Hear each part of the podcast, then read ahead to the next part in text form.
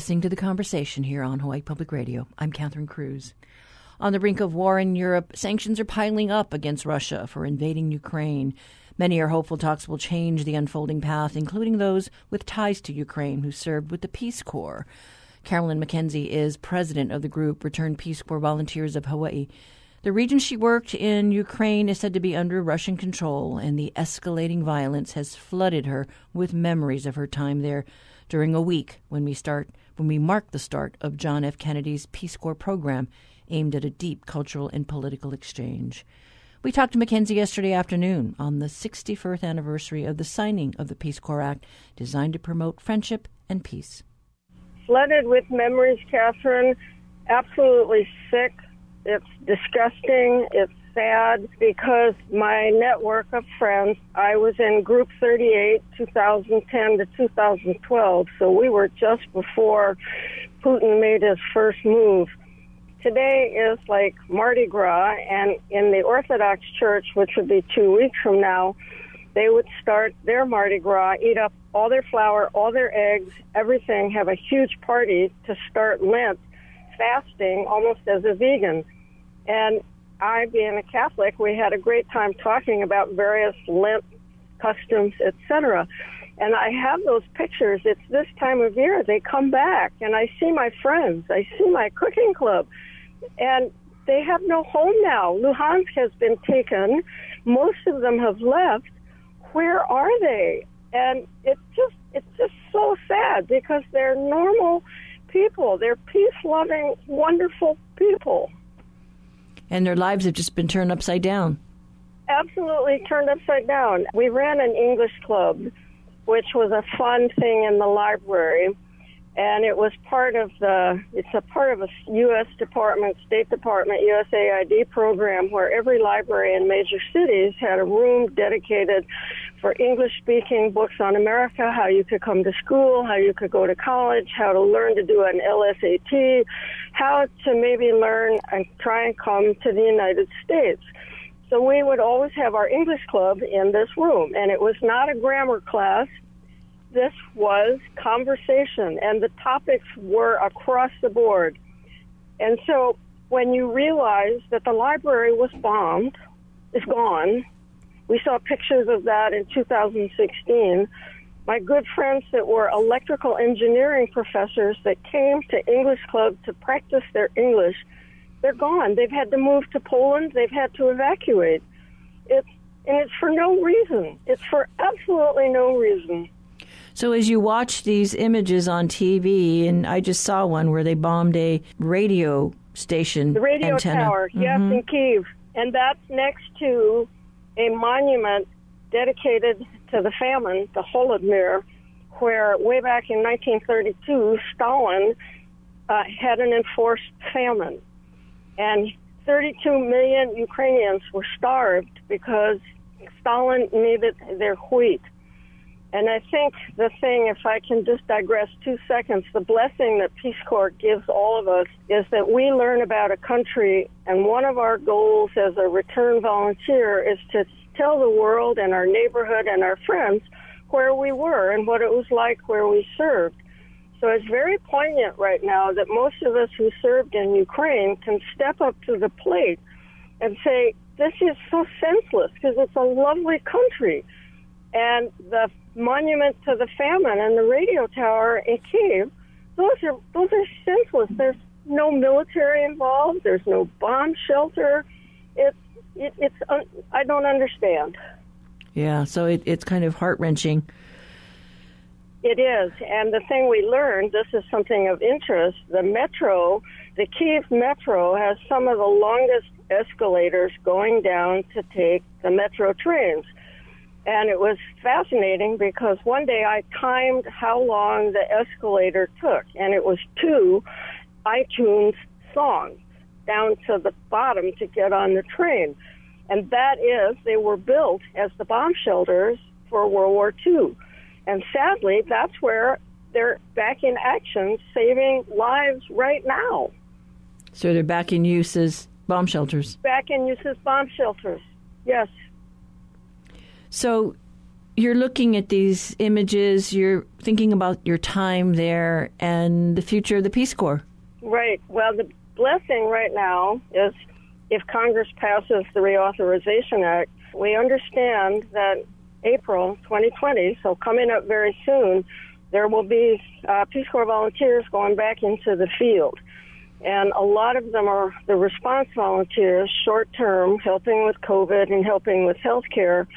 But as we understand it, the Peace Corps is going back into the field, which is excellent news. Right, but you just got to get the funding piece in place. we got to get the funding pieces right. So that's that's um, that's just having this is one easy issue for Congress to compromise on. It's just so easy. It's the best use of American taxpayer dollars going. I don't imagine that the Peace Corps volunteers will be going into Ukraine at this point.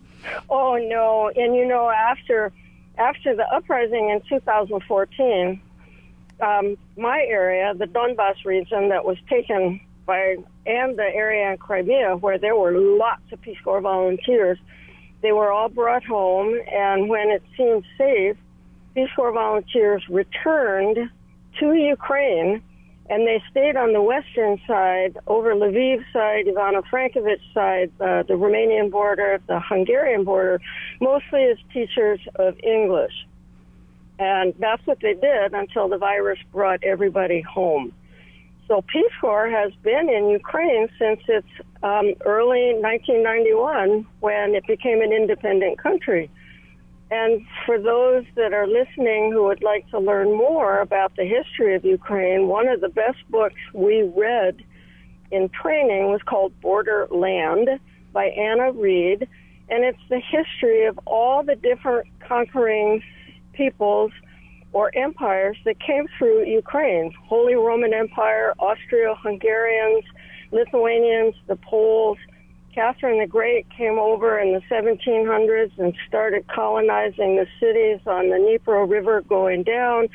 She founded the, she found her warm water port in Simferopol, which is Crimea.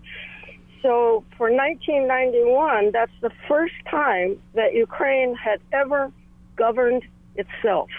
So it's a very new, young country. Today is uh, Kennedy's announcement where it was authorized for the first time in 1961. And they went, and the first group of volunteers went over. And as you know, many of the early volunteers trained on the Big Island, those volunteers that were going to the South Pacific and the Southeast Asian regions.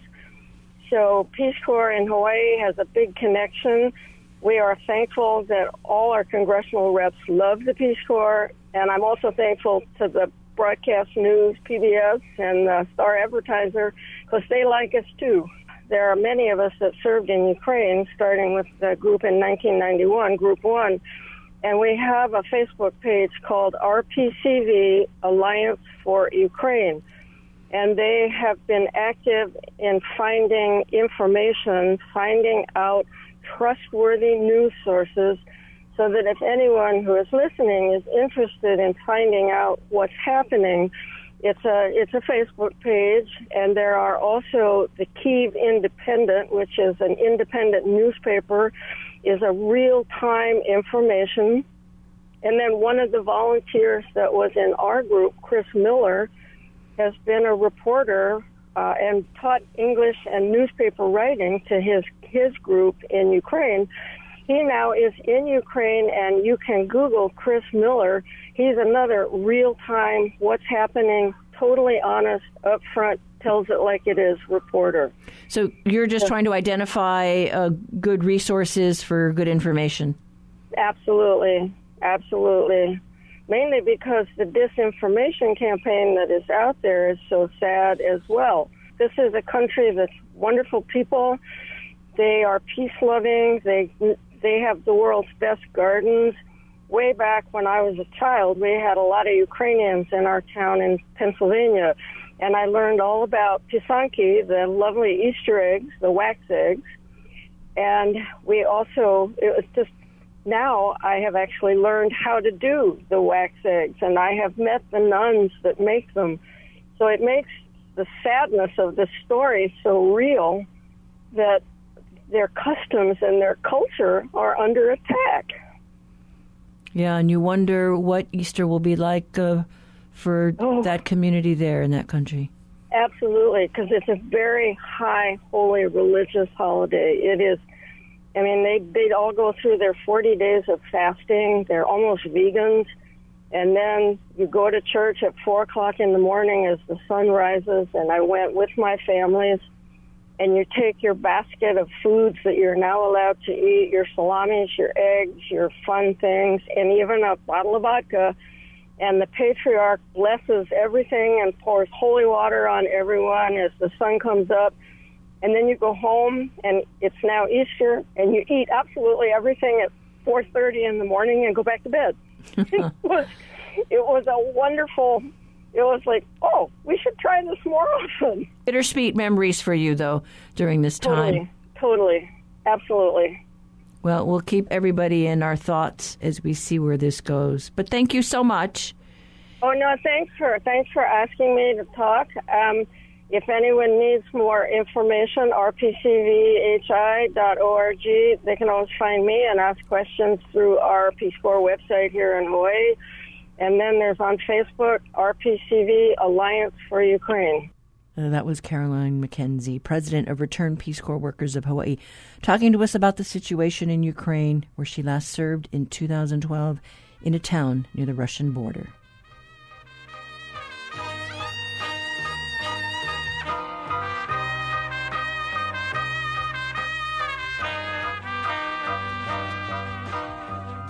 Громовим збирався навесні, і ти у світ незнаними шляхами сором. It is day two of a four day hearing before the Public Utilities Commission on the fate of a biomass plant on the Big Island. HPR's Kuʻuwehi Hiraishi has been tracking the project and joins us now. Good morning. Good morning, Catherine. Yes, day two of the Hawaii Public Utilities Commission's evidentiary hearing on the Honuola or Hu Honua bioenergy plant there in Pepe'ekeo on the Big Island.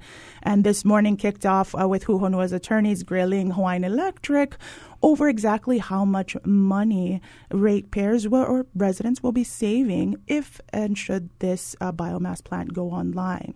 And so, how much money ratepayers uh, will actually save on their electricity bill is uh, sort of one of the fundamental questions to be answered throughout this four day hearing. And uh, Hu Honua argues the price hasn't changed since the initial start of conversations, and at the time it was a dollar and sixty-two cents a month uh, that uh, would be saving. Hawaiian Electric argues, you know, we didn't agree to that set price. There are other factors uh, to consider, such as the rise in oil prices and uh, this idea of dispatching. So, the yet to be set amount of kilowatt hours the utility is actually going to allow um, Hu Honua to, to plug into the grid on.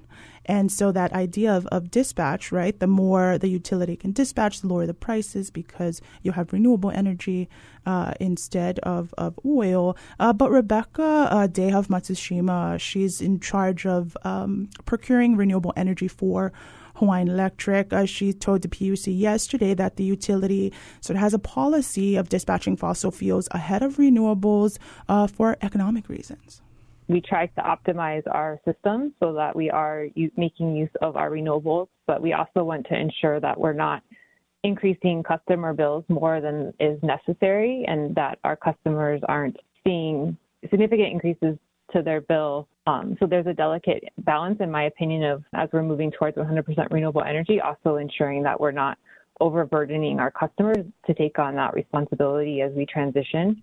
And um, there may be instances where a firm generator is operating at its minimum and a renewable firm generator is operating at its minimum and a fossil fuel is being dispatched more um, for economic reasons.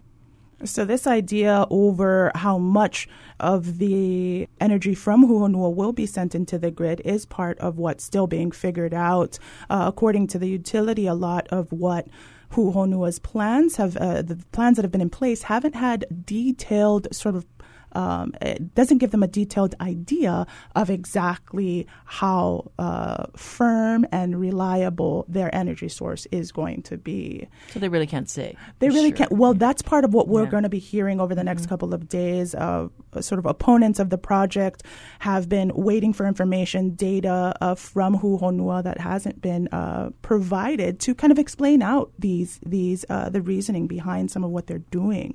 Now, the second question uh, and sort of the biggest reason why we're still reconsidering this this plant, we should say back uh, in 2017 that the PUC initially did approve uh, the PPA power purchase agreement to allow Hu Honua uh, to sell um, energy to the utility, but that was challenged uh, in part by Henry Curtis and folks over at Life of the Land, based on the idea that uh, in considering this project, there was no uh, debate or or information on the impact it would have to the state's goal of hitting renewable energy 100% uh, by 2045. And so, a lot of what's going on now is that second question is answering whether uh, you know burning wood is really going to reduce overall greenhouse Right. gas emissions. And we should probably mention that you know, this was an old sugar plant Mm-hmm. and been transformed. The idea was that it would burn invasive trees, right? right? Uh, Eucalyptus, albizia. albizia, strawberry guava, or vivi. So there are benefits, and they are being put out there by Hu Honua. But folks such as Henry Curtis with Life of the Land has said, you know, it takes a while for if you're going to replant trees to offset the amount of carbon that's being emitted by the, the trees that you're burning, it's going to take 20 to 22 years to even see that come to fruition. And so all of those factors, all of those arguments are being taken into consideration this week by the PUC. So we are still on ratepayer savings. Today, I think the Commission is hoping to move on to the greenhouse gas emissions arguments over the next two days. And according to Hu Honua president, in terms of timeline, Warren Lee says if the project is approved by the PUC by mid year, the biomass plant could be up and running by the end of the year. Yeah, and I know that PUC had ordered them to kind of speed things up, and they did, right? Yes, on the initial approval by the PUC, they were given 18 months to finish, you know, as much as you can. They're now at 99% built out. They're at Hu Honua. But then this challenge came about, litigation ensued, and so we're here now. Right. And I know that, and the concern is they have former sugar workers that they were hoping to put back to work at this plant, and so that's a big question mark too. Jobs, yeah, are a big push on the sort of people supporting this project, uh, but really doing it right, it seems to be what the PUC wants to do with this four day hearing. Yeah, and so we'll see. I mean, I, I know the consumer advocate has raised questions about this, so certainly something to uh, consider, and we'll see when the PUC makes its decision. Yes. Thanks so much. We have been hearing from HPR's Kuʻuwehi Hiraishi, who is tracking this hearing before the Public Utilities Commission this week.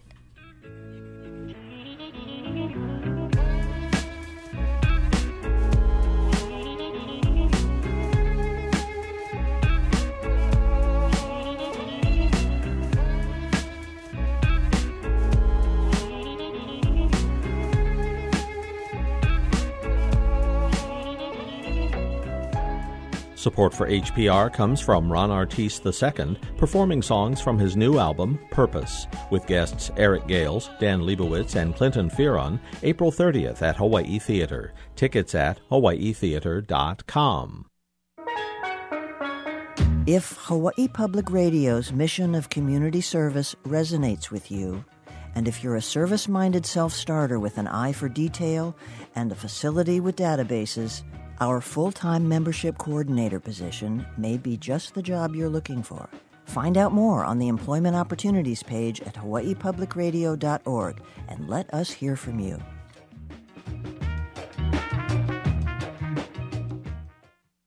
Support for Hawaii Public Radio comes from the Honolulu Museum of Art with the exhibit Treasures of Devotion Human Connection in Secular and Sacred Art, featuring works from the museum's permanent collection.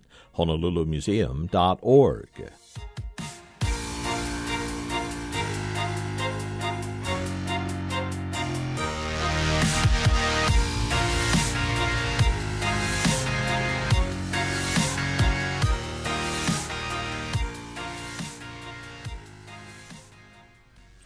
decision that many have waited for, the lifting of the mandatory vaccine restrictions for travelers coming into Hawaii. That is the subject of today's reality check. Honolulu Civil Beat reporter Joel Dow uh, joins us today. Good morning, Joel.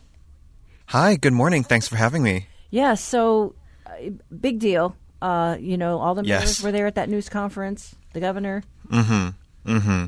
All four mayors and the governor. It seems like all of Hawaii's COVID restrictions, except for the big one, the mask mandate, are dropping like flies.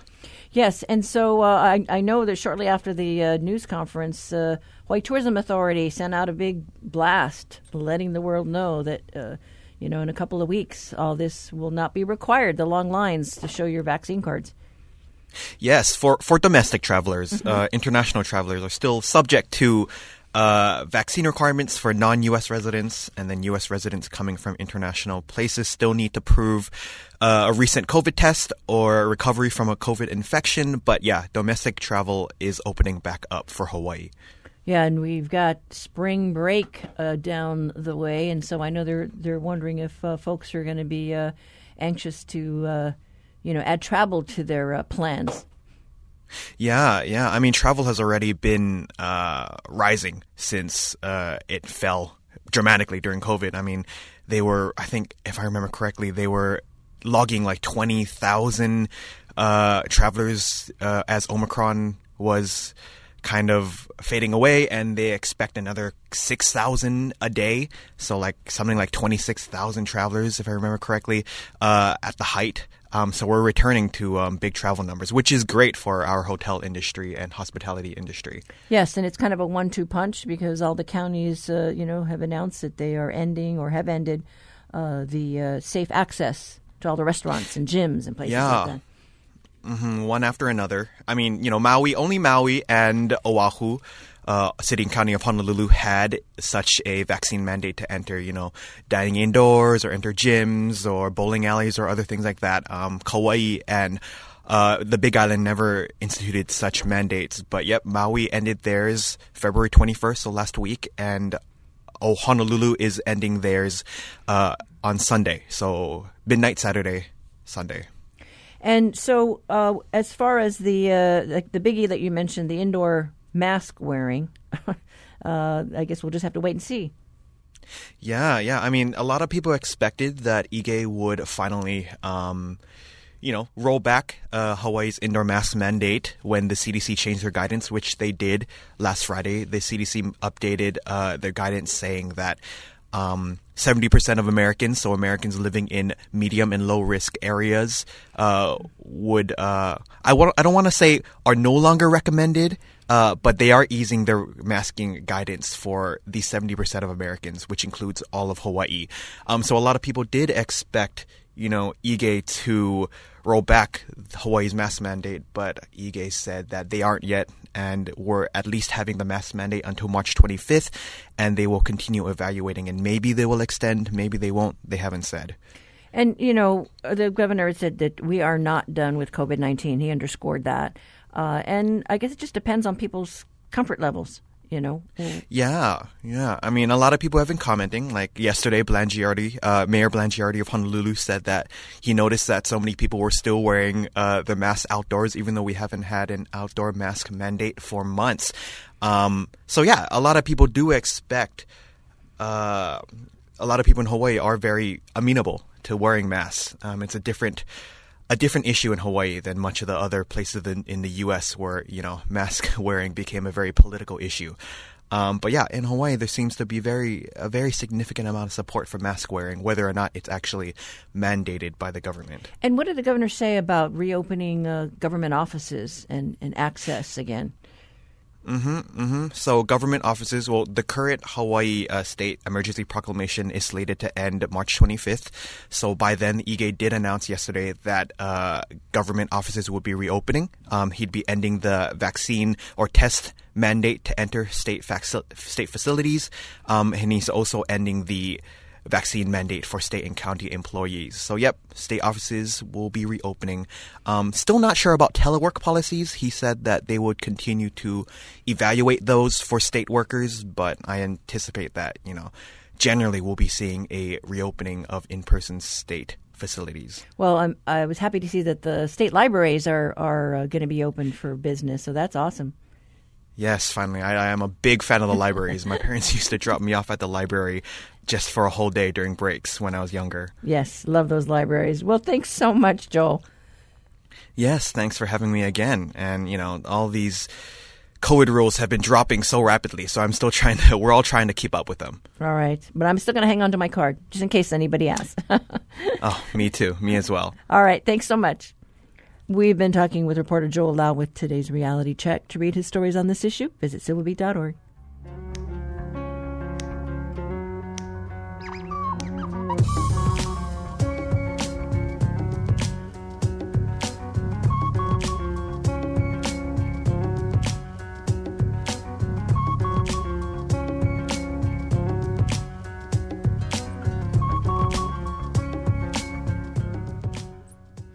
President Biden's nomination of the first black woman to the nation's highest court is the subject of our segment, The Long View.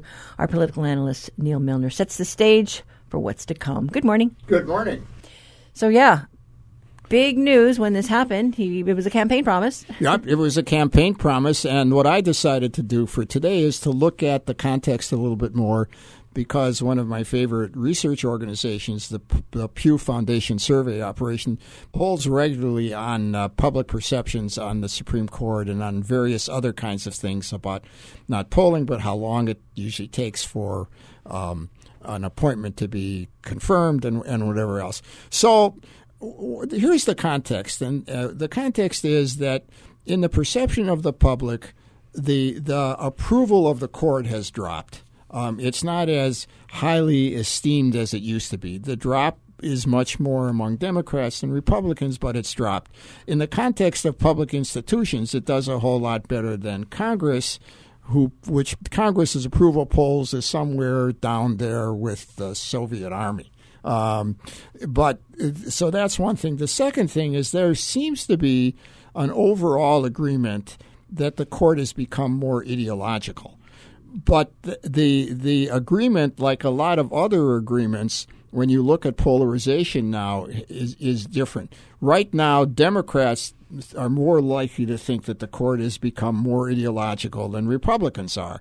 Not a surprise because one person's ideology is another person's objectivity, especially in the world we live in.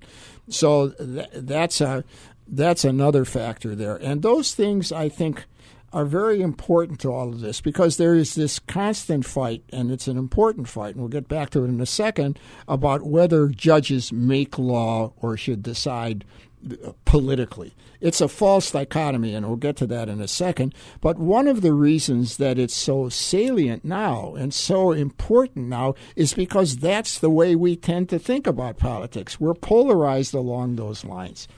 So the only other thing I would add about a fact, just so you understand, is that it's for long periods of time, uh, appointments were very made very quickly.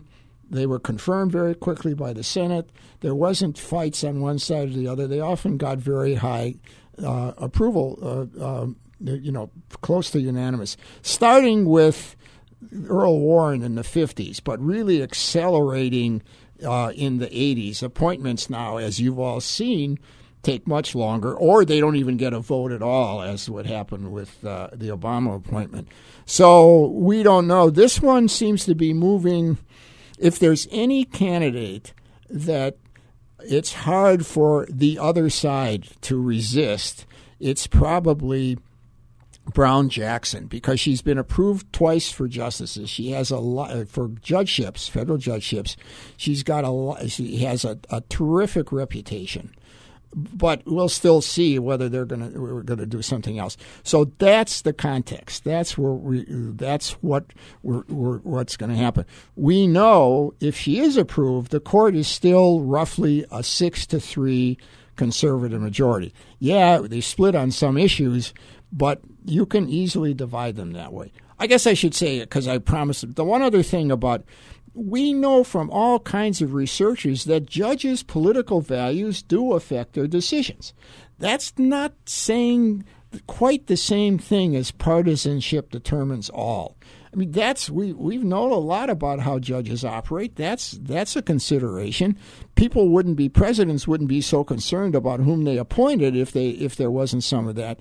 The real question is how that melds with other norms about uh, uh, stare decisis and about objectivity. And it seems as if, well, we know for sure there's much more concern about that and much more difference about that now than there has been. Well, you know, I just was pausing to think about some of the controversial appointments. You know, going back to, to Bork, yeah, uh, Clarence Thomas, uh, you know, and then the, the the last two under Trump. You know, I mean, those got kind of nasty. Oh, sure. well, and then the non-appointment. I mm-hmm. mean, that's about as nasty as you yes, can get. Not yes. even where, uh, where that's where mm-hmm. Mitch McConnell wouldn't even bring it to the Senate. You see how the norms have really changed in, in lots of ways for the worse. It's very hard to have a kind of consensus or notion, or maybe it's a myth, on uh, courts being above the law when you see this kind of nakedly partisanship going on. But let me just remind everybody the idea that courts are above the law is not true and it's it's it's an abstraction.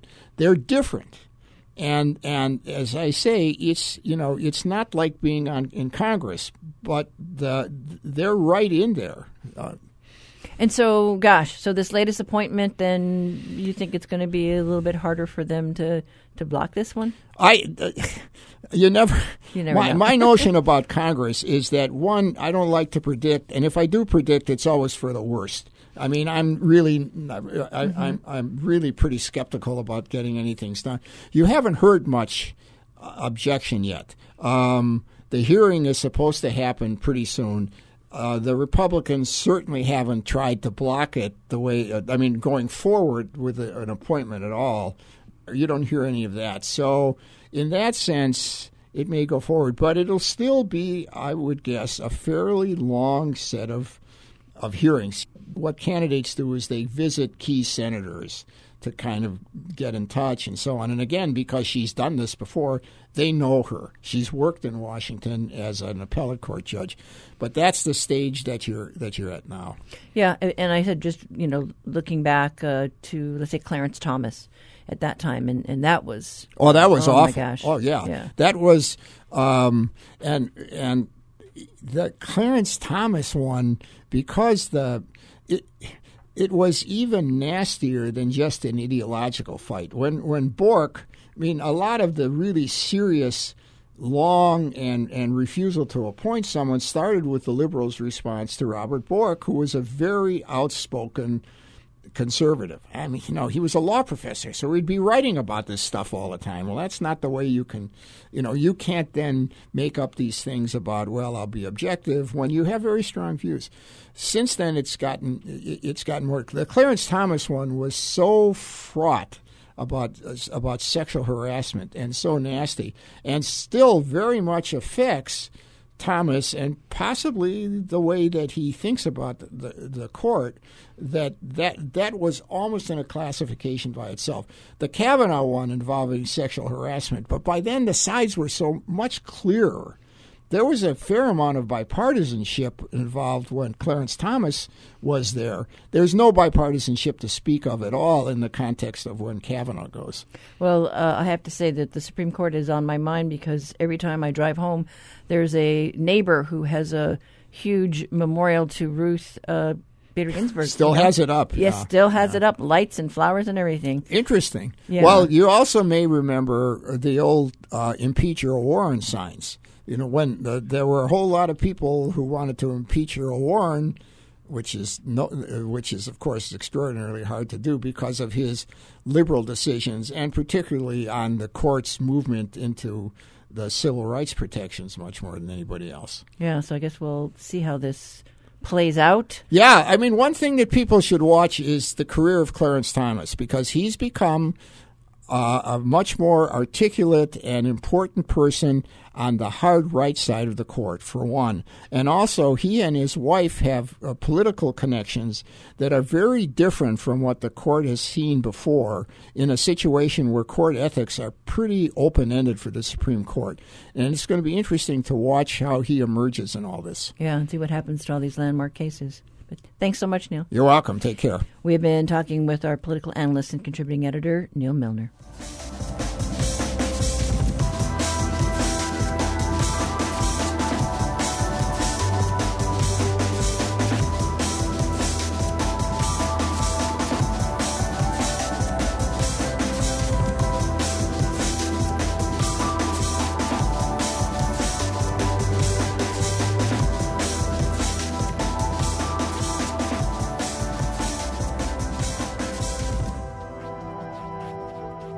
Support for Hawaii Public Radio comes from Aloha Care, a Hawaii health plan specializing in Medicaid health insurance, committed to the health of Hawaii's communities. AlohaCare.org.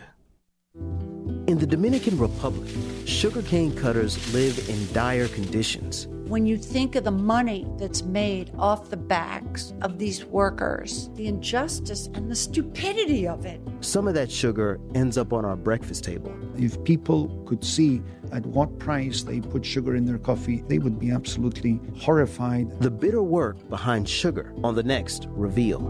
Beginning this evening at 7, following Bytemarks Cafe. Support for HPR comes from Evergreen by Deborah, featuring HydroFlow permeable pavers. At evergreenbydeborah.com, learn more about how HydroFlow pavers are designed to allow rainwater to find its way back to the island's aquifers and reduce runoff.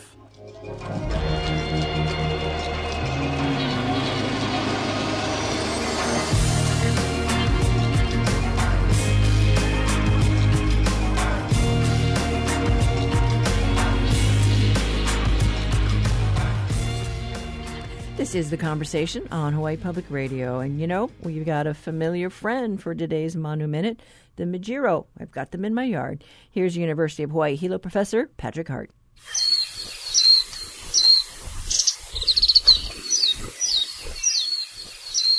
The warbling wide-eye, or mejiro, is a non-native bird that was first introduced to Hawaii from Japan in 1929. It is now the most common bird in all of Hawaii, occurring just about everywhere. They're green and gray with a very distinctive white ring around their eyes, and they're only about four inches tall. So small, they're more often heard than seen.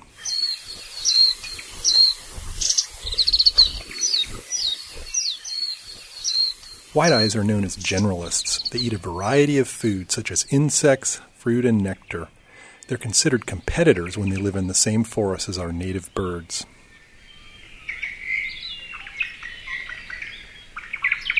For Hawaii Public Radio, I'm Patrick Hart from the Department of Biology at the University of Hawaii at Hilo. Support for Manu Minute comes from Dr. Mike and Sharon Scott for the Friends of Hakalau Forest National Wildlife Refuge, devoted to protecting endangered birds and plants on Hawaii Island. More about helping at friendsofhakalauforest.org.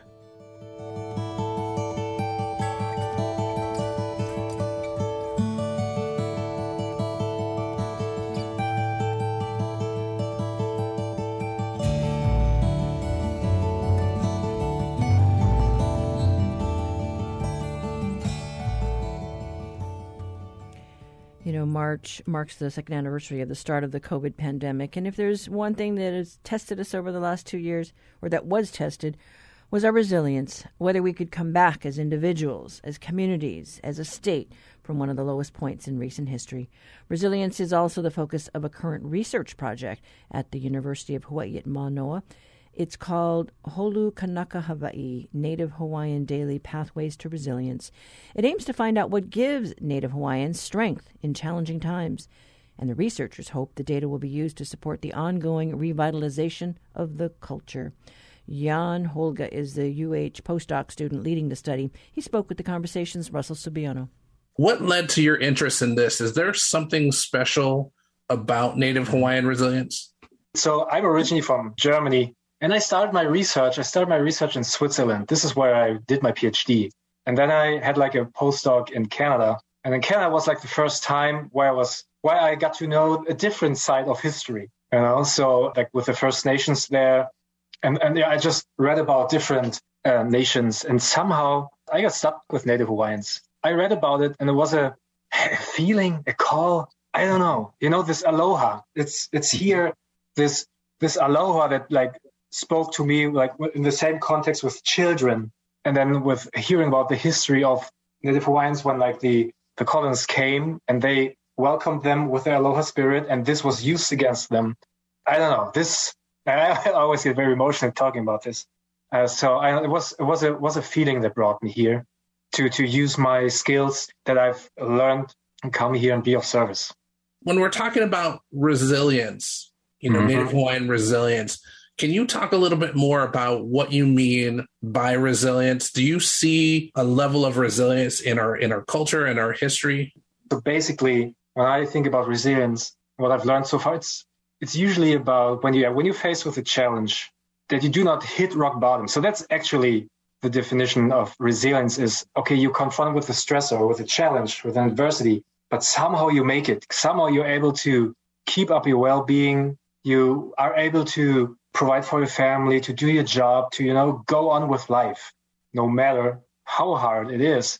But actually, that's that's not the whole story. So there's also research that says that okay, it's kind of like more recovery. So you experience something traumatic and you go all the way down, but you're able to get back up.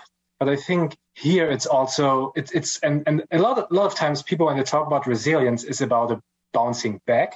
Mm-hmm. But for me, it's more of a bouncing forward because something has led to this experience. Some, something has happened. And usually when we talk about resilience, it's in the context of something that life changing.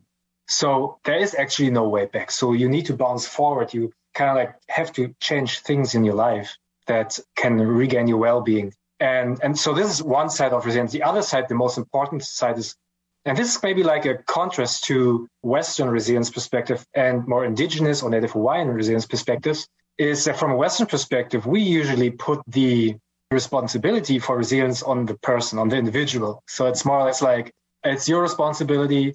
You have to be strong. You know, you have to be optimistic, hopeful, all the right things in place. And if you cannot make it, well, it's up to you. So, and this is where more Native Hawaiian culture comes in, is more like the environment. What can the environment do for you? And especially here, this the value of the community that I experience here that is so strong. And, and it's not only about like being a part of a helpful, healthy community that's there for you when you're in trouble, but it's also more on like, okay, what's the healthcare system, where, the country where you live, you know, financial aid systems, all of this, like all those different things, puzzles of your environment that make up your resilience. So but then there are also things that are in your daily life, and this is kind of what this project focuses on things in your daily life that give you some kind of like this preparedness, basic resilience. I really like that idea of not just bouncing back, but bouncing forward. When I think about just recent history, there was that period of time around statehood where it was very shameful to be Hawaiian. It was very shameful to speak mm-hmm. Hawaiian or, or to dance hula or do things that were traditionally Hawaiian and so a lot of a lot of our traditions and our language got repressed for a while almost lost to some extent. And then there's this accounting of a, of a hawaiian renaissance in the 70s that has kind of continued to blossom even to now. We have hawaiian immersion schools that are bringing the language back bringing the traditions back. And so i see yeah. this idea of not just bouncing back to where we were but bouncing forward and and continuing not just to bring the culture back, but to grow the, the culture in, in the next generations. I, I think that's really, really a, a great way to look at it. And from what I've read about your study, it takes into account personal stories of resilience, mm-hmm. how ancestors have dealt with their generational mm-hmm. challenges, and Native Hawaiian values that are essential mm-hmm. for resilience. Can you mm-hmm. elaborate on these parts of your study? Yes. So the first part, like personal stories of resilience, so this is the basic resilience question we usually ask. Let's say also from a Western perspective you know, so, I mean, I know I come here with my more or less Western mindset and I'm really humble and open here to, as you said, to learn the culture. I, am taking courses on Native Hawaiian health and well-being at UHWO. I've been to the to a Loi uh, to a Kalo patch last weekend with my family, and so this Western perspective usually asks you, okay, if you have experienced something challenging in your past, in your life, what has helped you? So this is like the personal stories of resilience. And the part of this is also like in the current life, okay, what are the challenges you are currently experiencing? What gives you hardships in your daily life? And what is in your daily life that actually helps you dealing with it? we already had some interviews. And I remember this one one guy and was so beautiful. He said what helps him a lot is seeing the world through children's eyes. You know, as, as adults, we're usually so much up here in our heads and don't get away from it, and all, we just see the bad things. And he said, talking with children about just about how they see things in life gives them like an uplift. Sees like, hey, life mustn't be so heavy, and maybe I, ha- I can get a different perspective of how on how my life is. And so this was really beautiful. And this is how the project was initially planned. And then being here and kind of like immersing myself in the local culture showed me how much value Native Hawaiians have for their ancestors.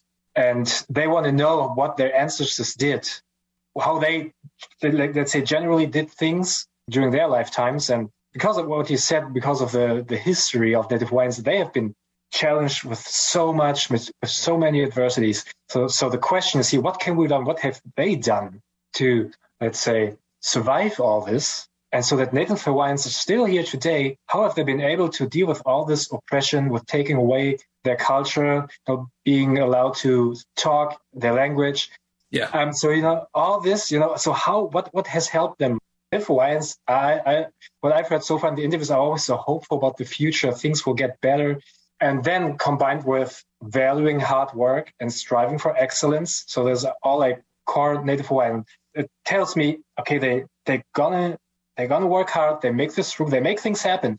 Like you said, already what has happened since the 60s and 70s. Yeah. So much work has put into it and so much effort, you know? You see, so very important, I think, values that help them to be resilient.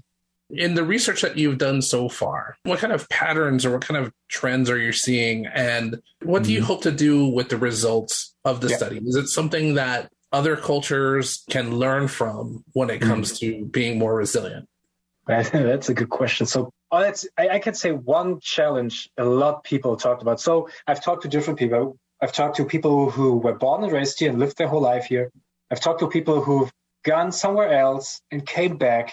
And especially for the people who, who did go somewhere else and came back or who lived on the mainland for a while, for them, it was challenging to get into the community. So this was like what I heard a lot. It's like this being accepted by Native Hawaiians. If you move to a new place, or you've lived here, move away and come back, and all of a sudden you're not accepted anymore. So this is what I what I heard more often. And when it, when it comes to the resource side, is it's like Kuleana, especially Kuleana when it's connected to the community, to others. From a Western perspective, we usually talk about individualism and collectivism.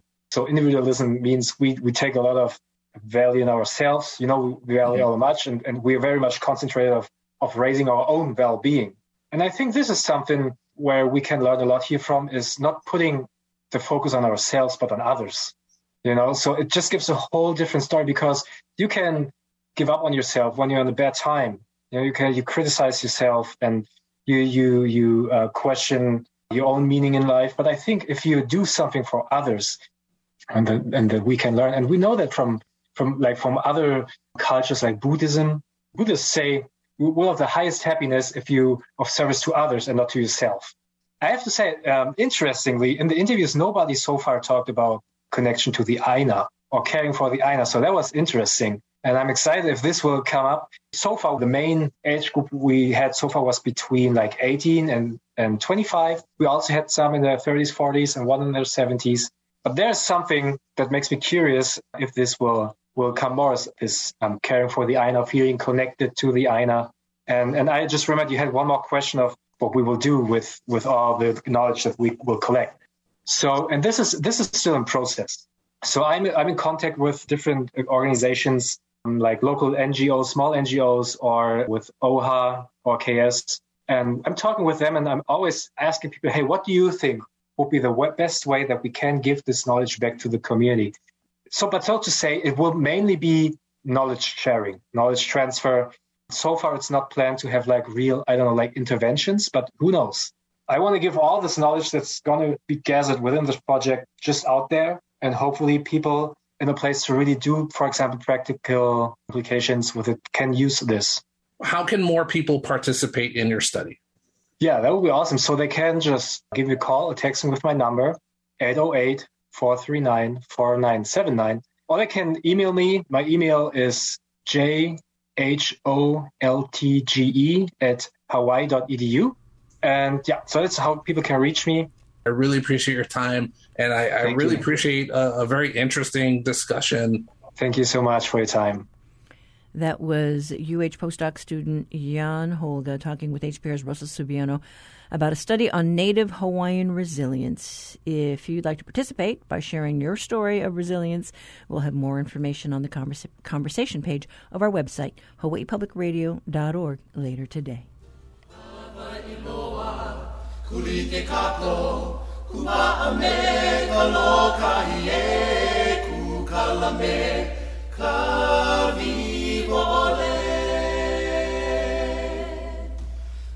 Kako oni pa akako. Alana na